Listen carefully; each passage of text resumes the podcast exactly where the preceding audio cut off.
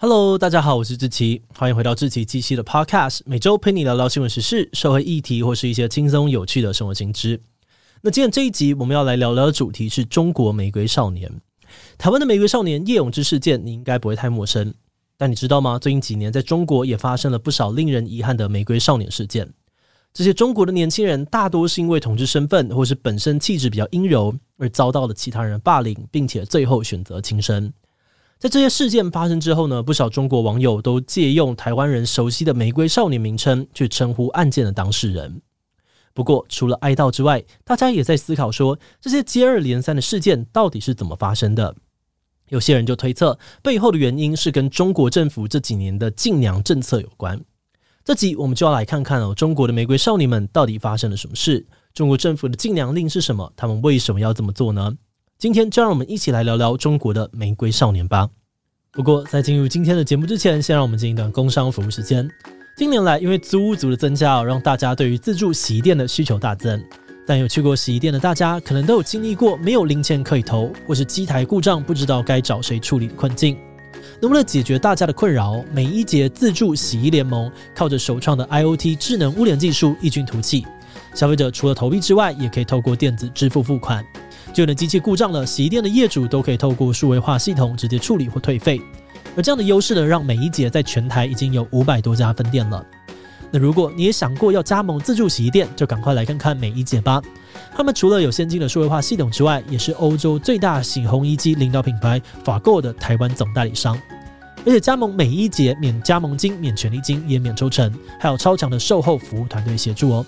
心动不如马上行动，赶快点击资讯栏连接来看看最先进的美伊洁自助洗衣联盟吧。好的，那今天的工商服务时间就到这边，我们就开始进入节目的正题吧。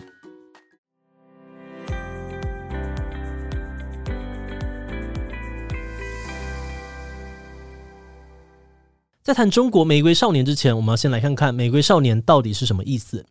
如果你是比较熟悉性别议题的听众哦，那你应该知道“玫瑰少年”这个名词其实是从台湾开始用，后来才传到中国的。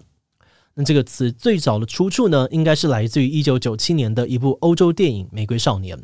不过在台湾哦，当我们听到“玫瑰少年”的时候，你直觉会联想到的应该还是叶永志。二零零零年的时候呢，台湾高树国中的学生叶永志因为阴柔的气质被霸凌，间接导致了他过世死亡。后来呢，到了二零零六年，台湾性别平等教育协会出版了《拥抱玫瑰少年》，书里面记录了叶永志事件的始末，并开始使用“玫瑰少年”来形容叶永志。从此之后呢，“玫瑰少年”这个词汇就开始传播开来，大家会用“玫瑰少年”去形容性别气质比较阴柔的生理男性。但是在这个阶段呢，“玫瑰少年”这个词主要还是在台湾人之间比较流行的用语。一直到二零一八年年底，歌手蔡依林推出歌曲《玫瑰少年》，内容就是在讲述叶永志事件。那这首歌在推出之后，不止获得第三十届金曲奖最佳歌曲，也红遍了整个华语地区，让中国民众也开始知道“玫瑰少年”这个用词。所以后来，只要有中国年轻男性因为阴柔气质被霸凌甚至自杀的案件，中国网友就常常用“玫瑰少年”来形容。而说到最近几年，在中国最受到关注的玫瑰少年事件，应该就是在去年年底发生的高燕事件。高燕是山东艺术学院的学生哦，他的舞蹈能力非常优秀，不止得过多项的这个舞蹈奖项，还曾经代表他们学校上过中国的春晚舞台表演，可以说是前途一片大好。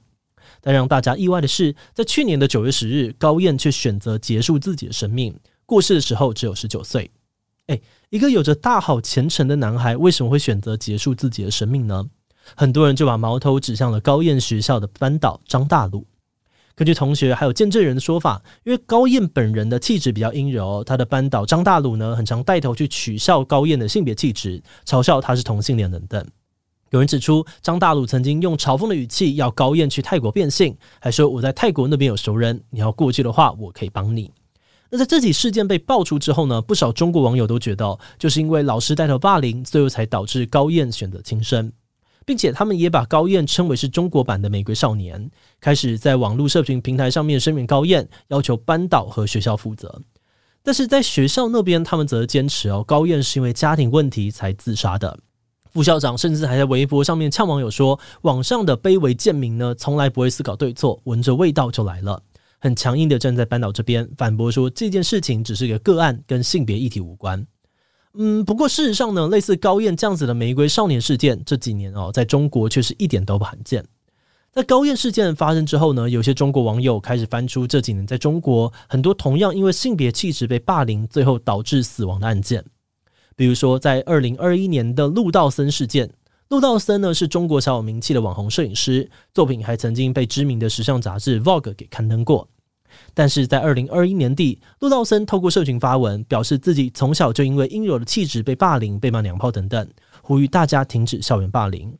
文章里面呢还提到，无需为他立碑，只愿玫瑰年年为他盛放。而令人难过的是，陆道森在发文之后呢，就这样子失去了联系。大概一周之后，警方呢才跟着手机定位，在海滩上面找到了他的遗体，得年二十五岁。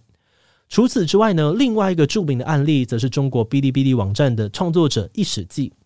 哔哩哔哩呢，就有点类似中国的 YouTube 平台，创作者会上传影片啊，跟粉丝分享。那这个一史记呢，在 B 站上面常常会上传一些做饭的影片，累计的粉丝超过了百万。但是他在二零二二年中呢，他突然在频道上面上传了一支取名为“谢谢再见”的影片。他在这个影片里面公开的向观众出柜。但同时也跟观众道别说：“当你们看到这支影片的时候，我已经不在了。”这个像是遗书一样的声明呢，当然让很多的粉丝都很担心他的安危，急着想要联系他。但在最后，大家等到的却是一时记的家人出面证实他已经过世的噩耗。有不少人就指出哦，中国接二连三发生的这些玫瑰少年事件，其实反映出作为一个性少数在中国会遭遇到的非常大的压力。而且我们刚才举例的有被大家看到的，都还是比较知名的人物。其他在台面下面就这样子默默消失的人，可能比我们想象的还要多。有些人就推测，最近几年玫瑰少年事件会越来越多哦，部分的原因可能跟中国政府大力推行的禁娘令有关。我们平常生活在台湾，可能比较不清楚，但其实中国政府从好几年前开始就一直对于男性的阴柔气质有很多的批评，认为这是一种不健康的风气。他们担心阴柔气质的男性呢，会让中国的国力变弱。其中一个最常听到的口号就是“少年强则国强，少年娘则国娘”。有人认为哦，中国之所以那么的强调阳刚气质，可能是希望在社会上面带动尚武的军事文化精神，为未来开战做准备。